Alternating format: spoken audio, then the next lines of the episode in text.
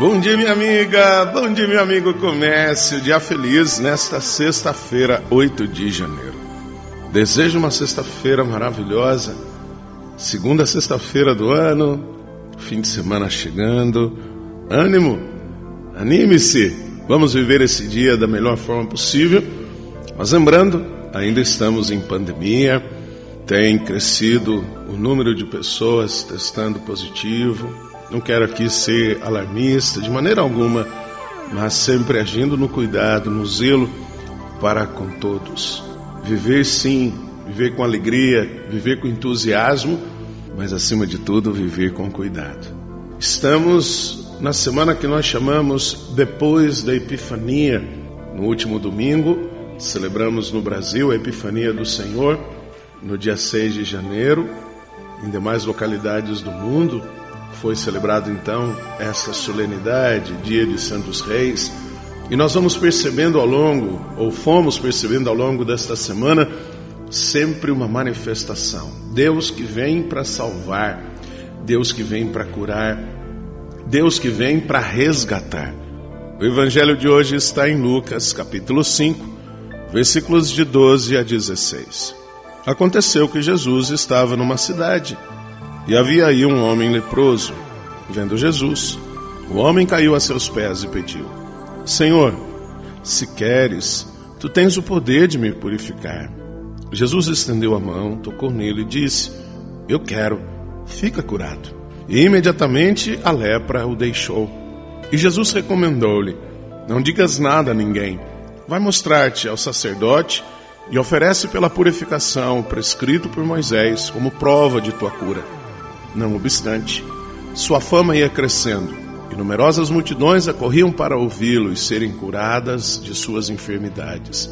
Ele, porém, se retirava para lugares solitários e se entregava à oração. Minha amiga, meu amigo, é muito importante que nós percebamos isso. Nós carecemos da graça de Deus. E quando nós não duvidamos do poder de Deus, quando nós abrimos o nosso coração para a ação salvífica de Deus, nós então somos transformados. Mas é preciso fazer como um leproso e se apresentar como era costume na época.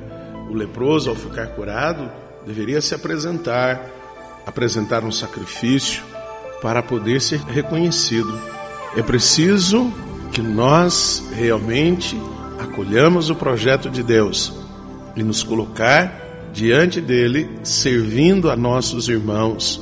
Por isso, nós precisamos reconhecer nossas fragilidades, nossos limites e pedir que ele nos perdoe de toda a nossa fragilidade.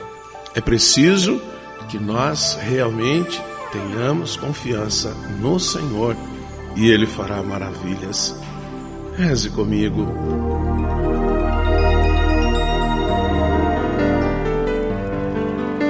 Pai nosso que estais nos céus, santificado seja o vosso nome, venha a nós o vosso reino, seja feita a vossa vontade, assim na terra como no céu.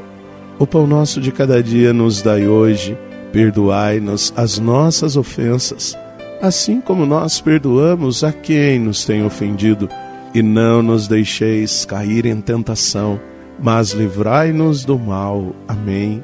Ave Maria, cheia de graça, o Senhor é convosco. Bendita sois vós entre as mulheres, bendito é o fruto do vosso ventre, Jesus. Santa Maria, Mãe de Deus, rogai por nós, pecadores, agora e na hora de nossa morte. Amém. Glória ao Pai, ao Filho e ao Espírito Santo. Como era no princípio, agora e sempre. Amém. Minha amiga, meu amigo, é importante que nós manifestemos os milagres que Deus realiza em nossa vida. É Ele quem nos dá a salvação. E aqui, um carinhoso abraço do Padre Sandro Henrique, diretamente de Passos, Minas Gerais. E que Deus nos abençoe. Em nome do Pai, do Filho e do Espírito Santo. Amém. Um beijo no seu coração.